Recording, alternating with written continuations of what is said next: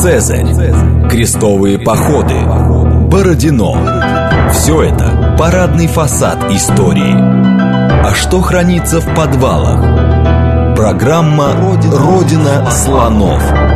То, о чем ученые обычно не рассказывают, потому что их не спрашивают. Программа предназначена для лиц старше 16 лет.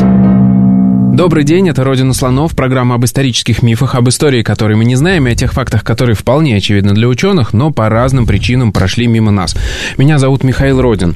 Сегодня мы будем говорить о о самом начале образования э, русского государства, о первых веках его существования, и посмотрим на эту историю немножко с новой стороны, потому что мы все привыкли говорить о о том, что Древняя Русь организовалась вокруг э, пути из варяг в греки. И очевидно, да, что это действительно э, важный торговый путь, который действительно повлиял.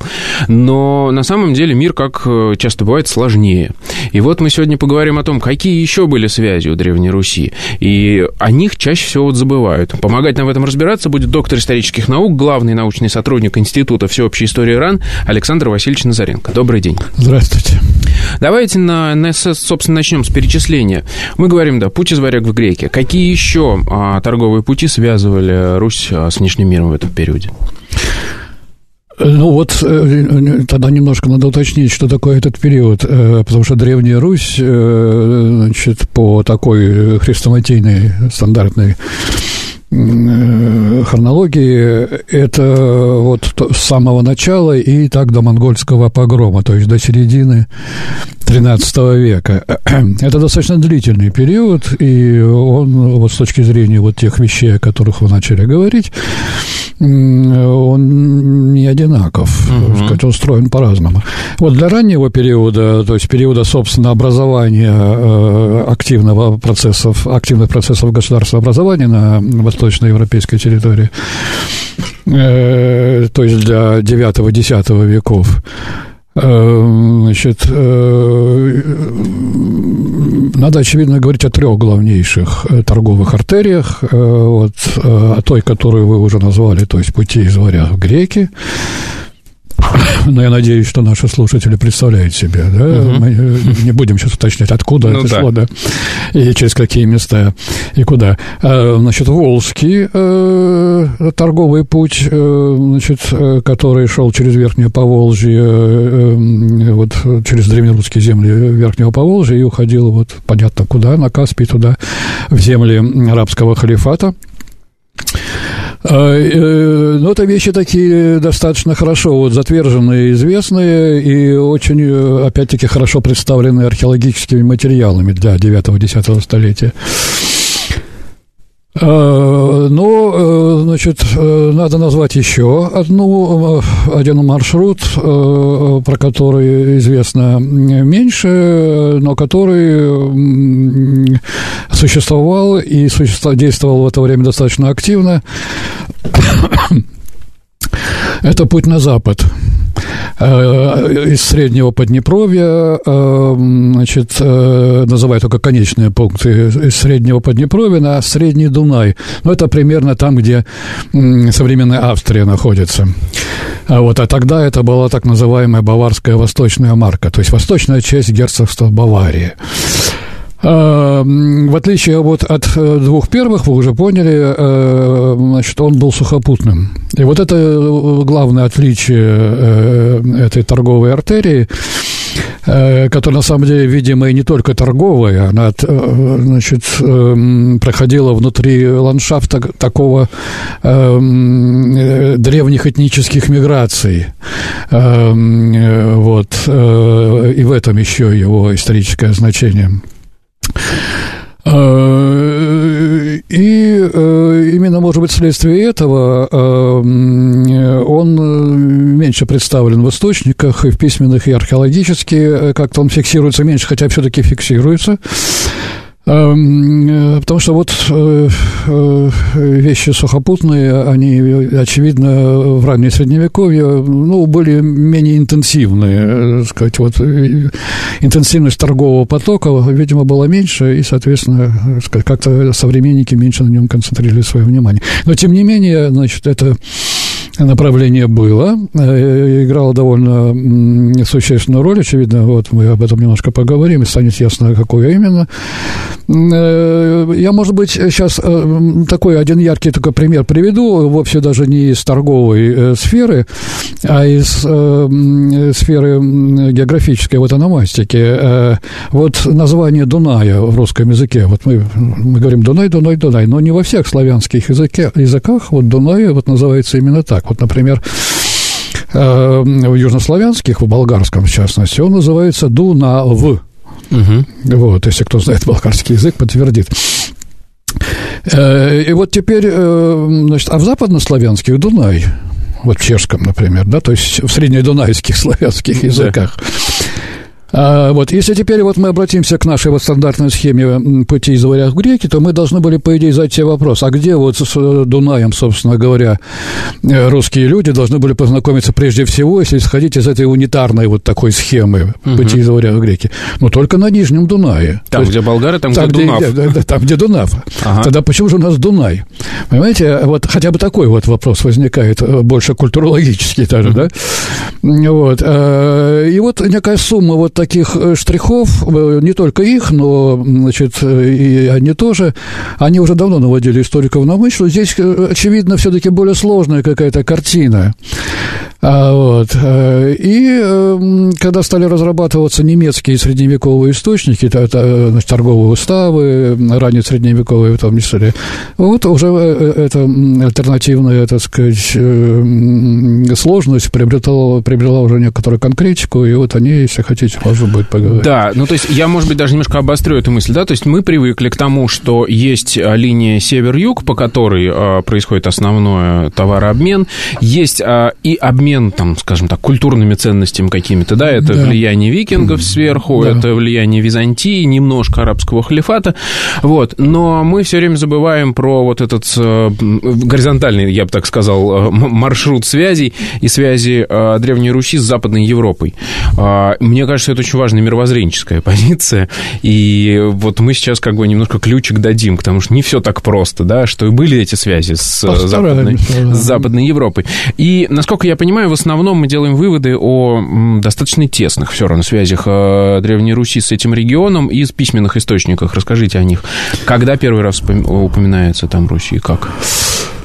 Э, да, э, тут у нас картина такая достаточно дифференцированная и, достаточно богатая. Э, но сразу оговорюсь, что вот когда мы говорим об этих, об этом западном направлении международных связей экономических, политических и всяких Древней Руси, это значит, что мы вот как бы дезавуируем эту картину Конечно, о да. пути из варяг в реки. Мы просто ее уточняем несколько. Усложняем. Да, да, да, да, да, да, да. Никому не ставим ее под сомнение.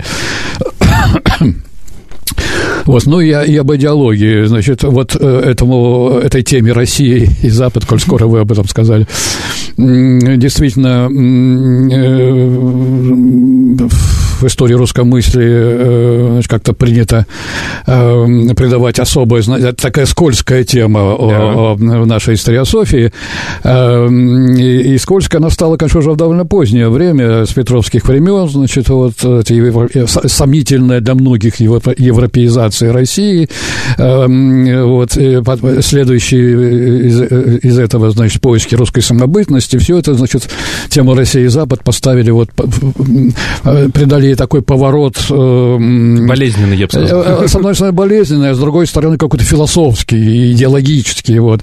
В времена Древней Руси ничего этого не было. Это все, сказать, тогда и не было этого какого-то идейного, этой, этой идейной дистанции между Востоком и Западом христианскими, значит, и все было проще, диктовалось, в общем, сугубо практическими соображениями. Ну, вот а теперь конкретики.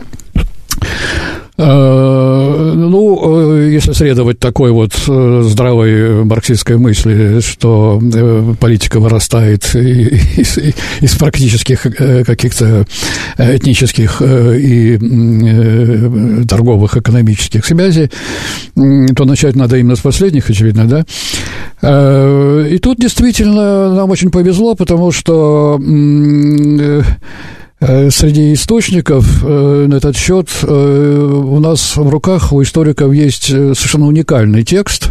Они, оно, конечно, все родные средневековые источники уникальны в своем роде, но это действительно что-то такое совершенно необычайное.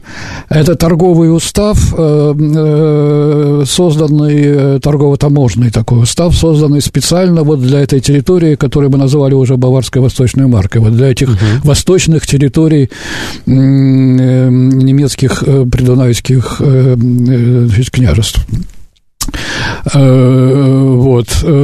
Он называется немножко так громоздко Раффель Штеттонский таможенный устав. Сразу и не выговоришь, но не потому, что вот он для города Раффельштеттен, который раз там находился, один из городов, был создан, как думают даже некоторые историки, а именно просто там вот заседало это собрание, которое занималось созданием этого документа. Ну, вот так вот. А, и, э, значит, что же за текст такой? Э, он, в общем-то, довольно подробно расписывает э, значит, таможенные пошлины, которые взимаются с купцов различных, которые пересекают в разных направлениях по Дунаю преимущественно или вдоль Дуная вот эту территорию. То есть идут либо извне государства, значит, вот во франкскую державу, в Баварию, либо, так сказать, вот в обратном направлении. Все это происходит, напомню нашим э, слушателям, еще до венгерского на, э, нашествия в этот... Э, венгры еще не пришли в Среднее Подунавие, mm-hmm. и там, значит, э, этого хаоса, еще созданного первоначально э, венграми э, уже в X столетии, пока еще нет. А это как, как он датируется? Он прям точно датируется? Он датируется очень точно. Э, он датируется 903, с 903 по 905 год. Э, вот так, этим промежутком. А теперь о содержании. Там очень точно расписаны пошлины. Вот с кораблей с солью, которые идут оттуда-то туда-то, вот э, в этом таможенном пункте столько-то динариев, в этом таможенном пункте столько-то э, и так далее. Э, и вот среди прочих, значит, всяких купцов, которые там фигурируют со своими товарами, есть и купцы из Руси.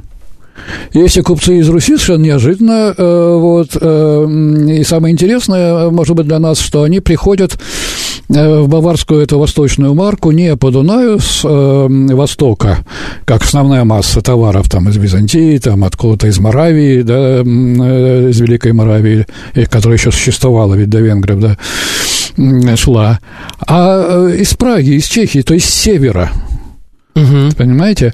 А вот эм, через этот э, чешский лес, э, вот, э, который был проходим, из Праги, значит, вот приходят вместе с чешскими купцами и русские и привозят свои характерные товары. А какие товары? Значит, вот мед, воск и рабы.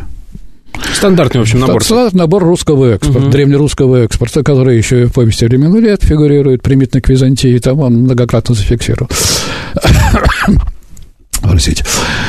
Э, ну вот. Э, э, и, значит, вот это первое свидетельство о том, что какие-то какие русские купцы, слово русские возьмем, так сказать, в мудрые кавычки, то есть да. для этого времени это не очень понятно, кто это такие. Это еще мы разберемся, да. Эм, вот, но, тем не менее, факт налицо, значит, до Олега еще, до князя Олега в Киеве, да, да, Олег еще, так сказать... 903 год, это да, как нет, он уже, его, нет, 900, нет, 903 год, конечно, Олег уже да, но э, надо, надо помнить еще и о том, я вот об этом забыл сказать, это честно, что в самом в прелиминарной части этого э, документа, то есть в введении, э, есть такая замечательная клаузула, там написано, что вот все, что написано в этом уставе, это не какая-то новизна, а. вот, да, угу. а вот мы как раз собрались здесь для того, чтобы вот восстановить те нормы таможенные, торговые, справедливые, потому что старина – это справедливость, Конечно. да, а новое – это все развращение, которые были при короле, значит, Карломане и короле, там, значит, Людовике II. А это как раз, э, значит, 60-е, 80-е годы 9 столетия. То есть с известной вероятностью можно предполагать, а другие обстоятельства дают нам уверенность, что так оно и было, что вот и присутствие русских купцов следует, в общем-то, погрузить еще древнее, вот до второй половины, может быть, даже до середины девятого столетия баварской восточной марки. Ну вот, а это уже точно, точно, да, это, это, это точно до Олега. Вот. Э, и вот, значит, возникает это довольно сложная для историков проблема, как объяснить, э, значит, что уже в это время не по каким-то рекам, по которым очень легко было передвигаться в Средневековье, действительно преимущественно и передвигались, вот, по Днепру, по Волге, там, несмотря на Волоки, значит, да, Эм, э, а вот тут, ведь э, по речкам сюда особенно не доберешься из Киева в Среднее Подунавье. Значит, вот. А там описано, может быть, какие-то, как, что это обозы, какие-то поезда такие специальные? Нет, вот... Виду Нет, там написано, что вазы, значит, вот вазы, вазы, значит, вот, вазы с солью, вазы там с другими товарами, вот. вазами это все привозится. У нас есть более поздние документы, Э, касающиеся вот этого маршрута э, русско-европейской торговли, которые позволяют подозревать, э, как эти вазы были устроены, что это именно конкретно были за вазы. И давайте уж сразу тогда, раз мы коснулись да. этого, два слова об этом скажем. Потому что едва ли за 200 лет, значит, здесь в принципе изменилась ситуация, конфигурация этих вазов. Значит, вот. Из более поздних источников такого же характера, торгово-таможенных из этого же региона, значит, становится ясно, что Э, значит, э, это выглядело так. Э, приходят небольшие, малоформатные восточноевропейские русские вазы со своими товарами, вот с этим воском, очевидно, и меха были тоже, медом и какой-то прочей штукой. Вот, доходят они до Дуная, вот спускаются из, из Праги, так сказать, до Дуная, а, и там они перегружаются на большие, на большие большие вазы, которые а, очень часто стоят просто на корабли, а, вот, везут на кораблях до известного места, а там уже, значит, они дальше идут. Эм, э, вот, что это за вазы большие и малые? Малые вазы – это одноконные, Угу. Это обычная наша вот русская, э, Телега, не, не, не древнерусская, но и наша русская обычная, значит, вот эм, двуоглобельная упряжка одноконная, да, две оглобли, да. и посередине лошадка, угу. и вазок за ней едет.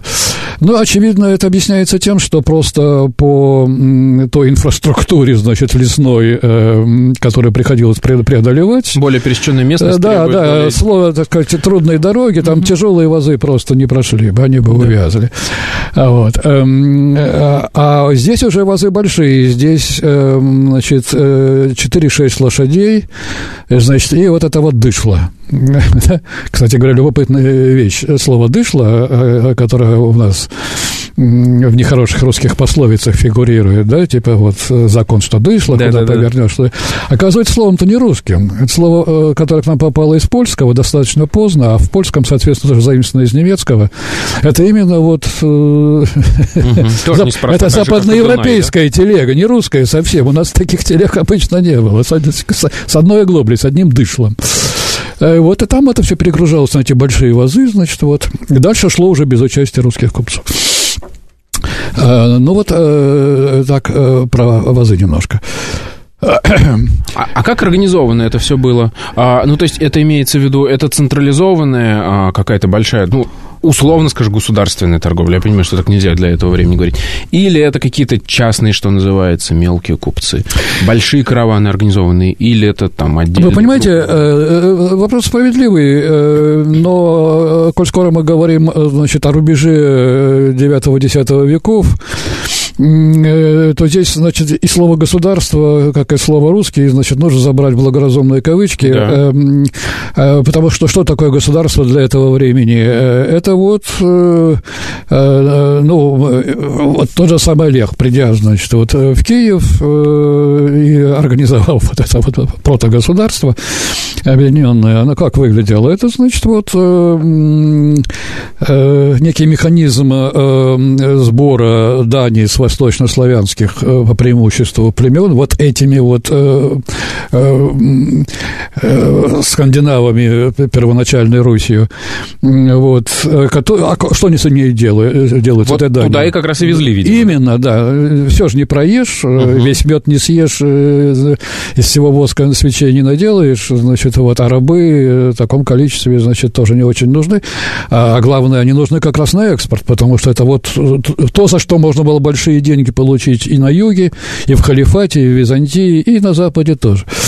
Вот, так что это вот в этом смысле торговля государственная. То, то есть, это реализация да, собранной дани. Да, то есть, да, то, что собиралось э, в качестве дани, э, и э, то, что аккумулировалось вот этой социальной верхушкой в своих руках, шло вот на, преимущество на этот экспорт, за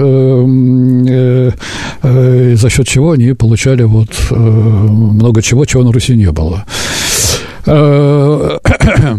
Но очень интересно э, еще одна сторона вот этой вещи, давайте о ней сразу скажем, и тогда можно будет уже к более поздним переходить периодам.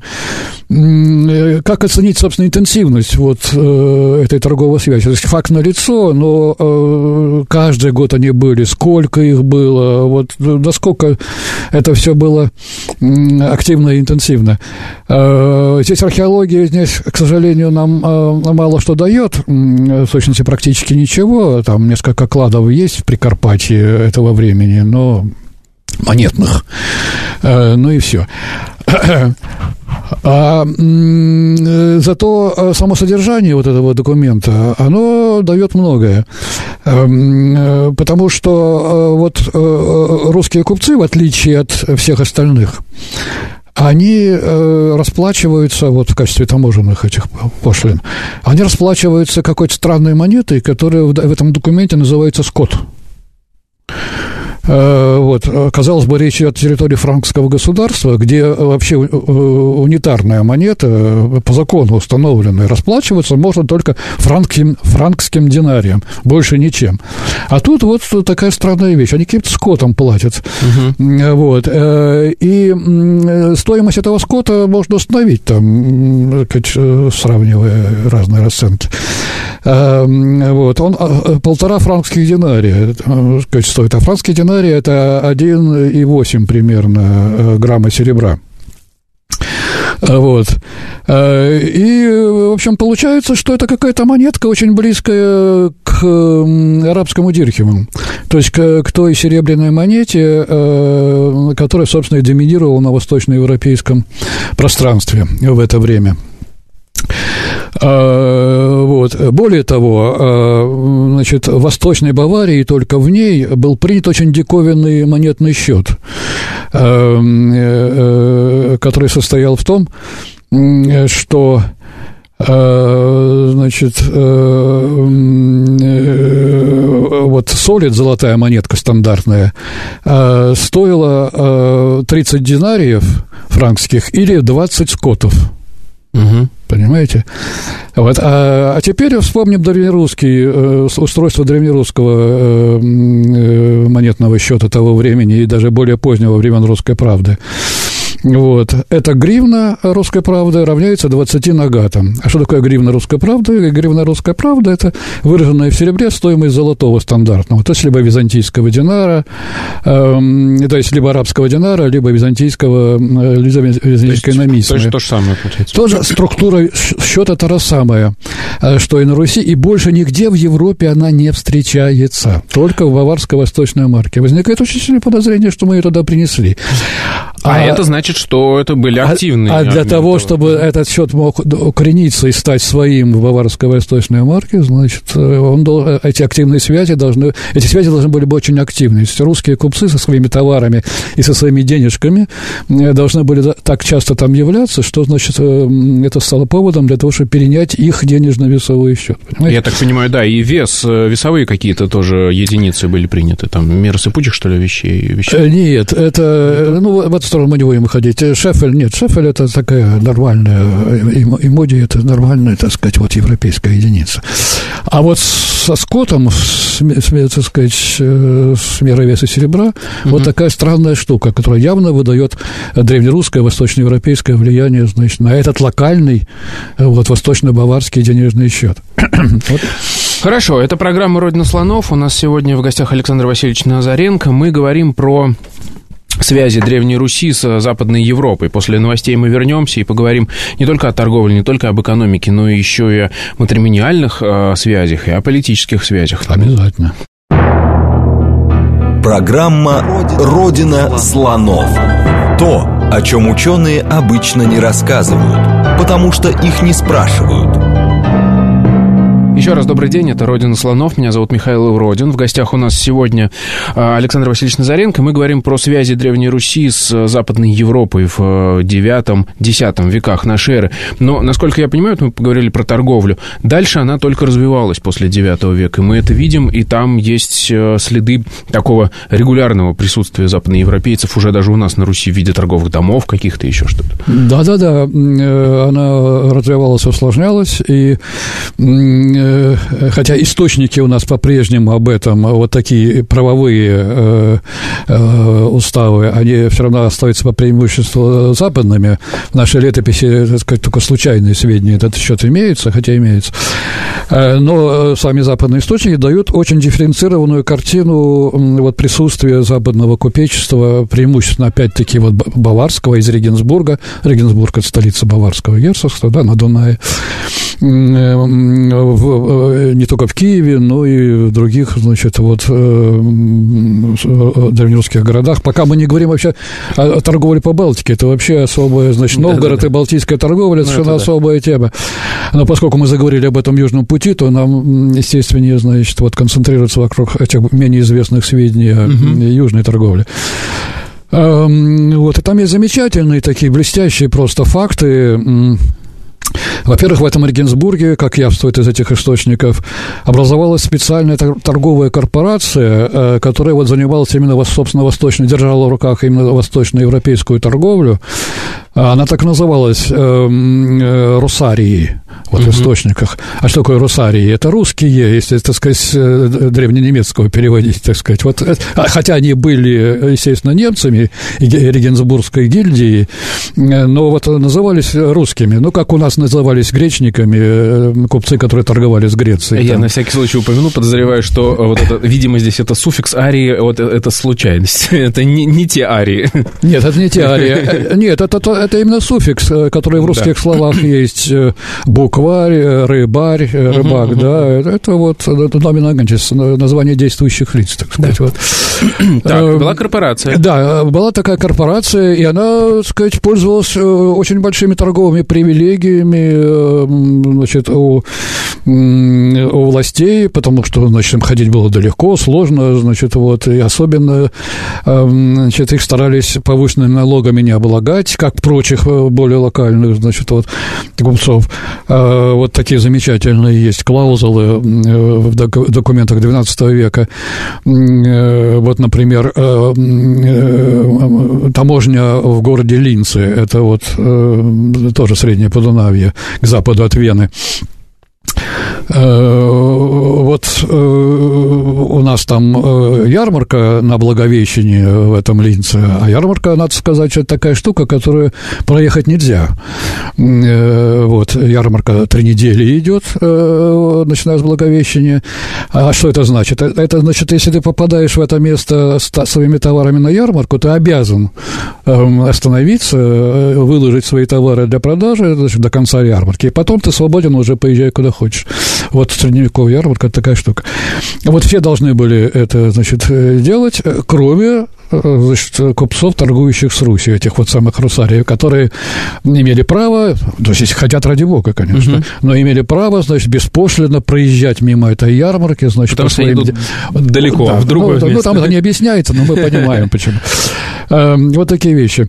И доходит до того, что, значит, вот эм, некоторые регенсбургские структуры, э, ну, например, вот эм, монастырь святого Эмирама, А, это, э, сказать, вот капитул при кафедральном соборе. Регенсбург – это и центр епископии еще. Там был капитул, капитул при кафедральном соборе епископском. Вот. Ну и как всякая средневековая структура, как монастыри там и прочее, значит, они занимались еще и экономической всякой деятельностью, вручали от этого много чего.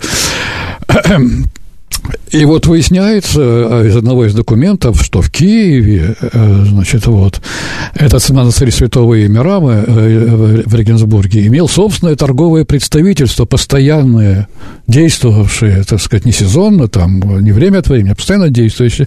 Там был фактор, то есть вот представитель этого монастыря, по имени, вы знаете даже и имя его, это 70-е годы 12 века, значит, вот, некий Хартвик, который вот жил в Киеве, представлял монастырь э, его торговые интересы.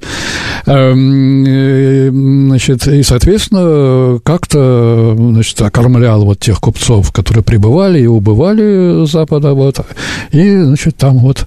То есть это еще не немецкая слобода такая, но уже какие-то представительства? Э, может быть, уже и немецкая слобода, ну, как слобода, это не слобода, а, двор. Значит, а двор, да, да, да, да, как в Новгороде, вот готский или немецкий двор.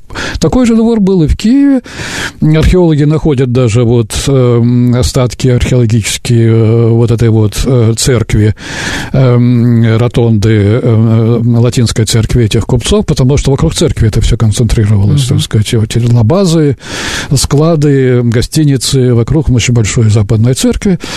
Эм, вот. И вот археологи находят остатки, повторяю, в Киеве всего этого дела. Хорошо, но такие, э, как мы выясняем, прочные экономические связи, они не могли не повлечь э, за собой дипломатических и династических связей. Вот про них давайте поговорим. Когда они первый раз проявляются?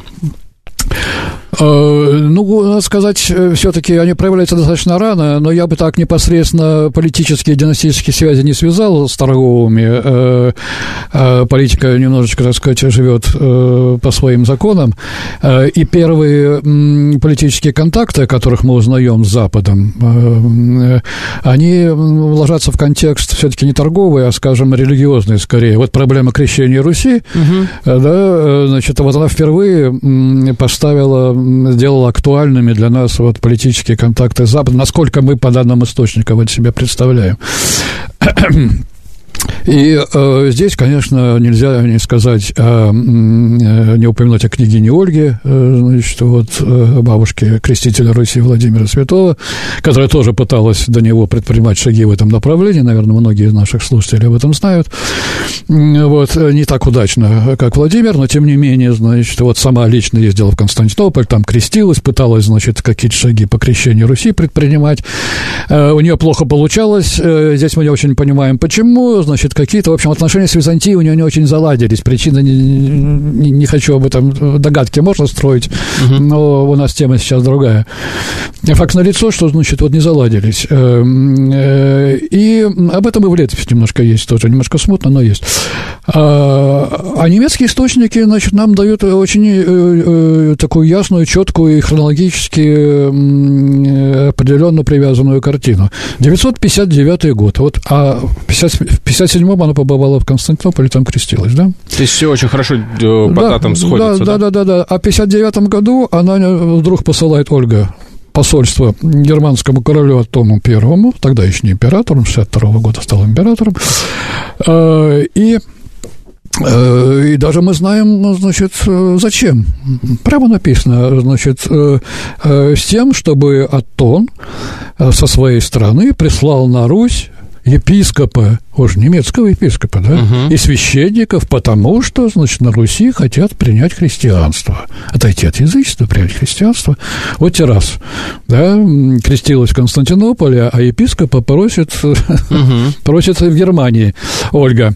И такие он приехал, 900, э, мы знаем, да, из тех же источников, э, что в 961 году, еще при Ольге, действительно приехал епископ Э, на Русь. Э, там тоже у него не заладилось, несколько он времени пробыл, и в 62 году уже вернулся опять в Германию. Но, тем не менее, он успел осветить, видимо, деревянный Софийский собор в Киеве, значит, первое освящение Софийского собора в Киеве произошло, значит, вот руками немецкого епископа около 60-го года. Ну, насколько я понимаю, юридически тогда еще проблем не было, потому что это Нет, юридически, нет, э, в смысле не, не юридически, а как бы идеологически да, не было. Да, да. Доскола не было да, этого догматического. Mm-hmm. Он произошел только, вернее, начало его приходится на середину XI века, то есть существенно позже, через сто лет. Эм, вот, поэтому с точки зрения, так сказать, эм, э, церкви здесь было более-менее все в порядке, она имела право выбирать Ольга, э, где хотела, так сказать, это все. Но характерно, что, значит, она действовала вот по такому стандартному политическому сценарию, что, значит, как можно оказать давление на Византию. Это не значит, что она, наверное, хотела связать свою судьбу с немецкой церковью. Вряд ли так далеко мы не имеем права заходить. А слишком эта пуповина, питавшая, значит, связывавшая нас с Константинополем, была слишком, так сказать, активна, чтобы, очевидно, как-то пытаться строить совсем иначе жизнь. Но оказать политическое давление на Константинополь, вот этот инструмент был очевиден. Нужно Шантаж обратиться... Такой своеобразный, да? Ну, Вы не дадите, мы пойдем... Не то, чтобы шантаж, ну, шантаж слишком некрасивое слово, а это обычный политический ход, э, значит, вот. Э, мы обратимся к альтернативной структуре, да, в данном случае церковной, да, угу. вот, а там посмотрим, значит, как вы, как вы на это, как вам это-то, значит, да.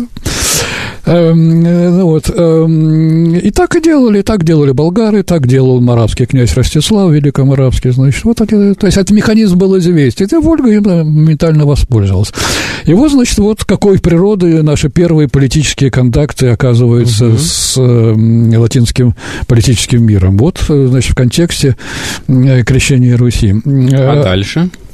А дальше уже они носят чисто политико-династический, конечно, характер, потому что церковная судьба Руси быстро после этого определилась, и она с Западом оказалась не связана никак.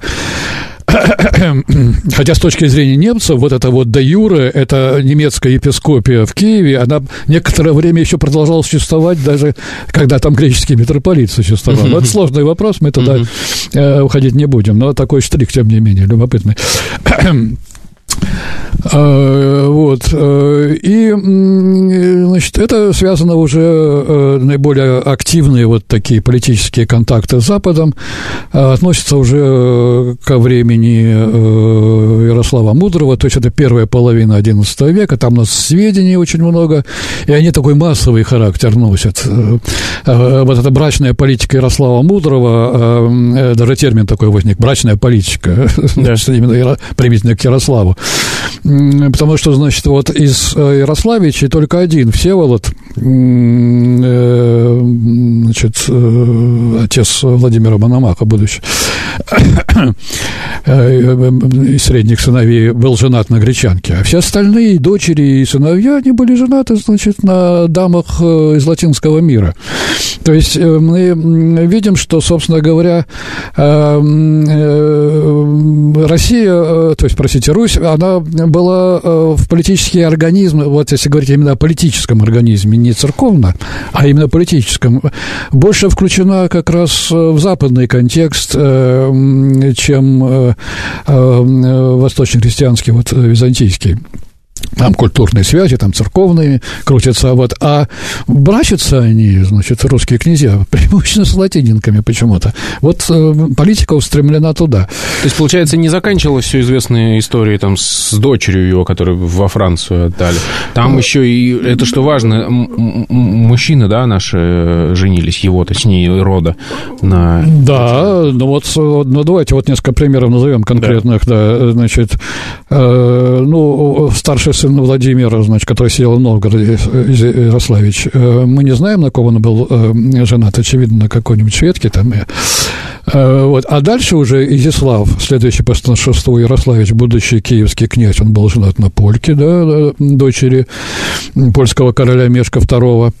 Вот. Святослав, видимо, на Венгерке, следующий по старшинству, вот все вот на Гречанке.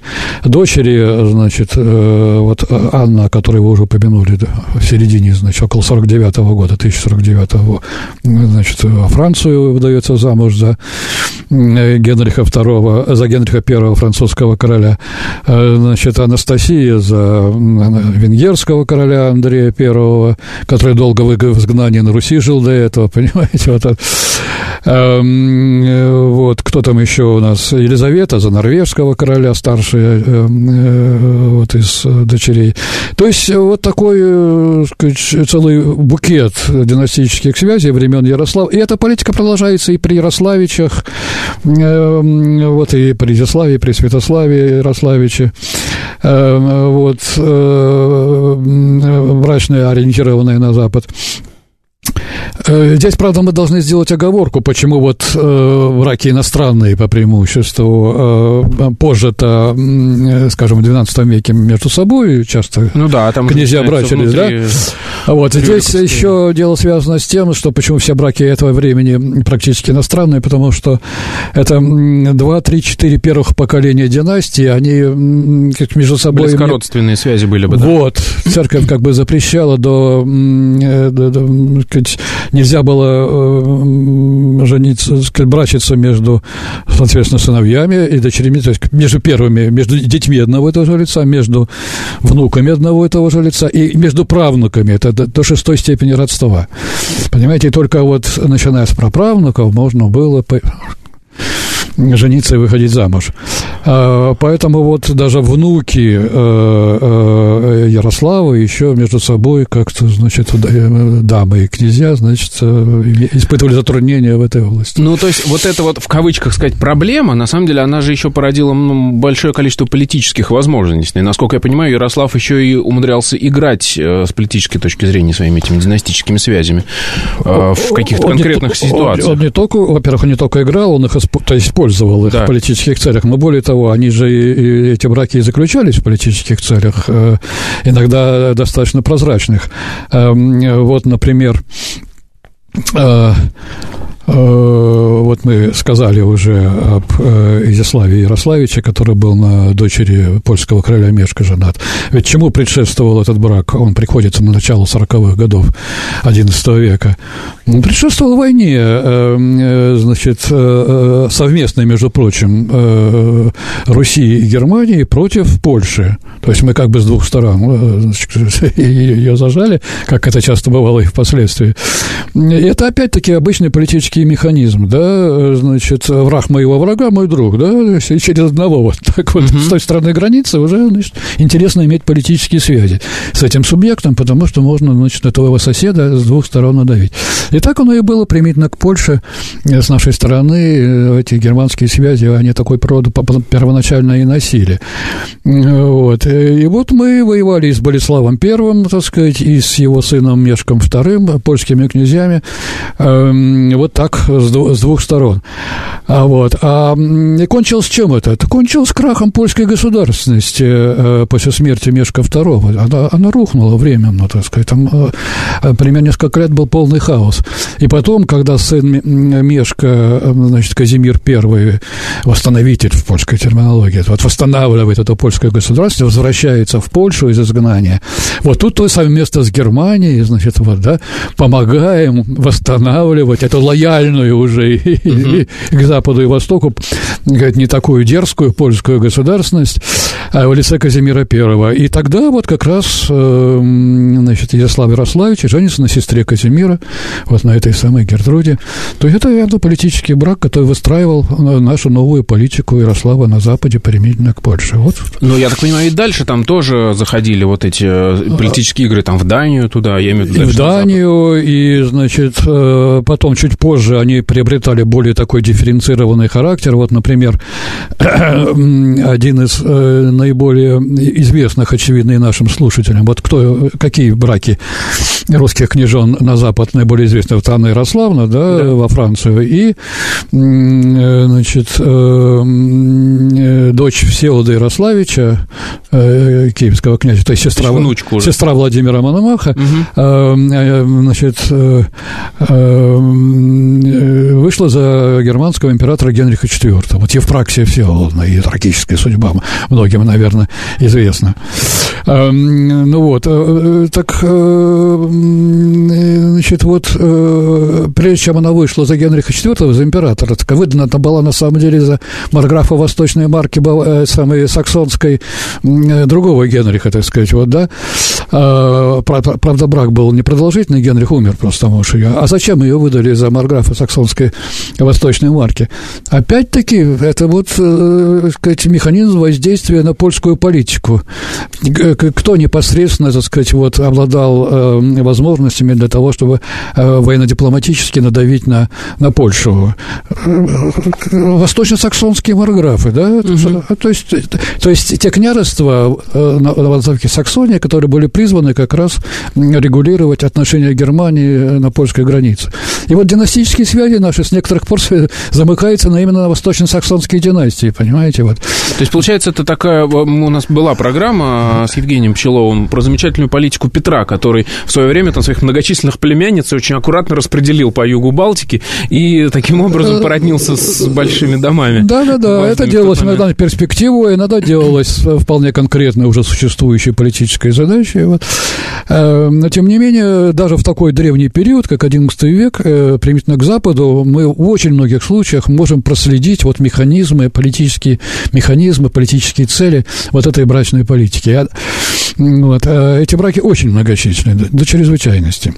А как это влияло на, собственно, на жизнь на самой Руси? Ну, я имею в виду, какое-то культурное влияние в тот период оказывалось? А, очень интересный вопрос, да. Это очень интересный вопрос, хотя и очень сложный, и такой многогранный, и мы его сейчас не можем только коснуться, ни в коем случае исчерпать мы его не сумеем.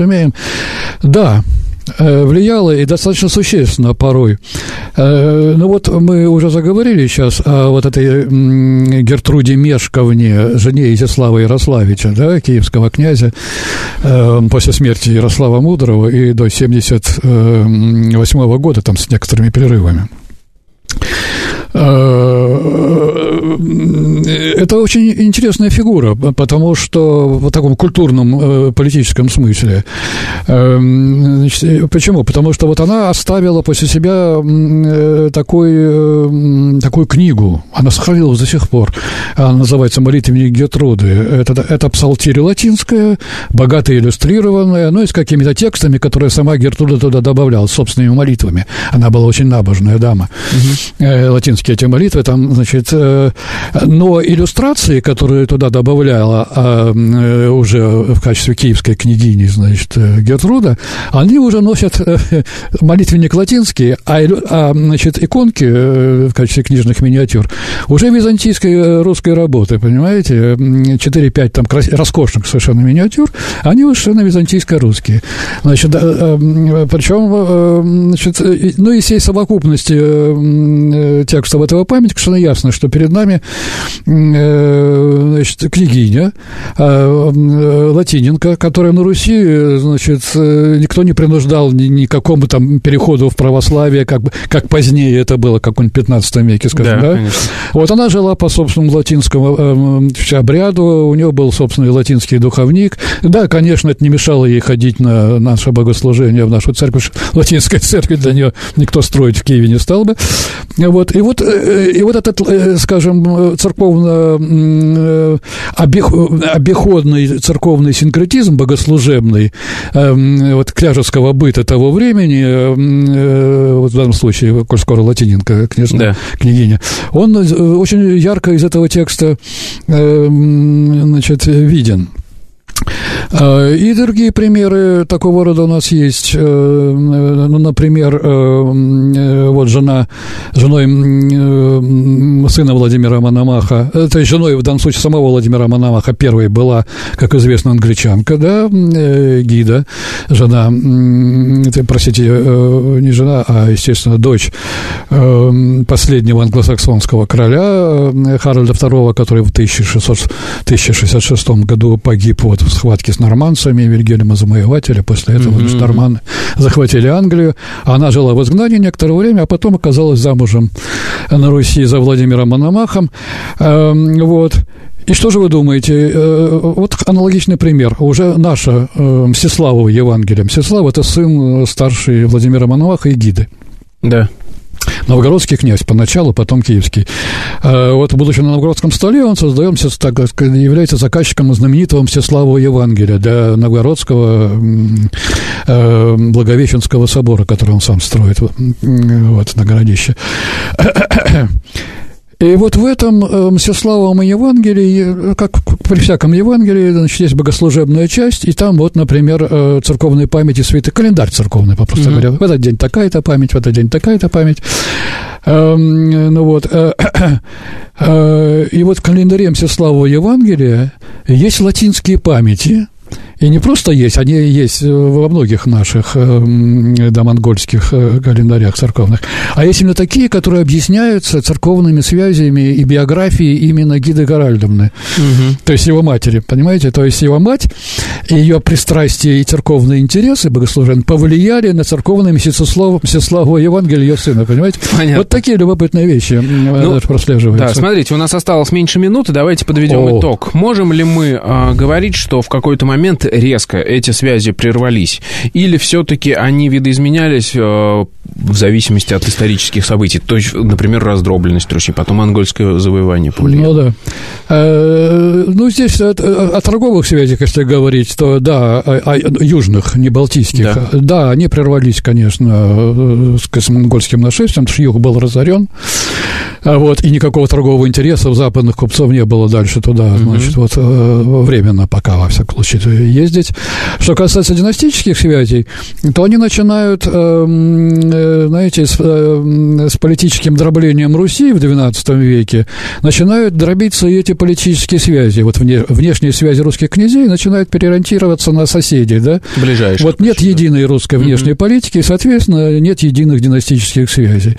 Вот какие-нибудь черниговские князья начинают ориентироваться на степь, да, эм, вот новгородские князья по-прежнему э, там на, на север, Скандинавию, да, а вот Волынь, Галич, э, западные наши земли, да, сохраняет э, династические связи очень долго с Польшей и Венгрией. Хорошо, мне кажется, мы разобрали эту тему. Мы поговорили о том, как была связана Древняя Русь с Западной Европой в, в основном в 9, 10, 11 э, веке. Это была программа «Родина слонов». Меня зовут Михаил Родин. В гостях у нас сегодня был Александр Васильевич Назаренко. Спасибо вам большое.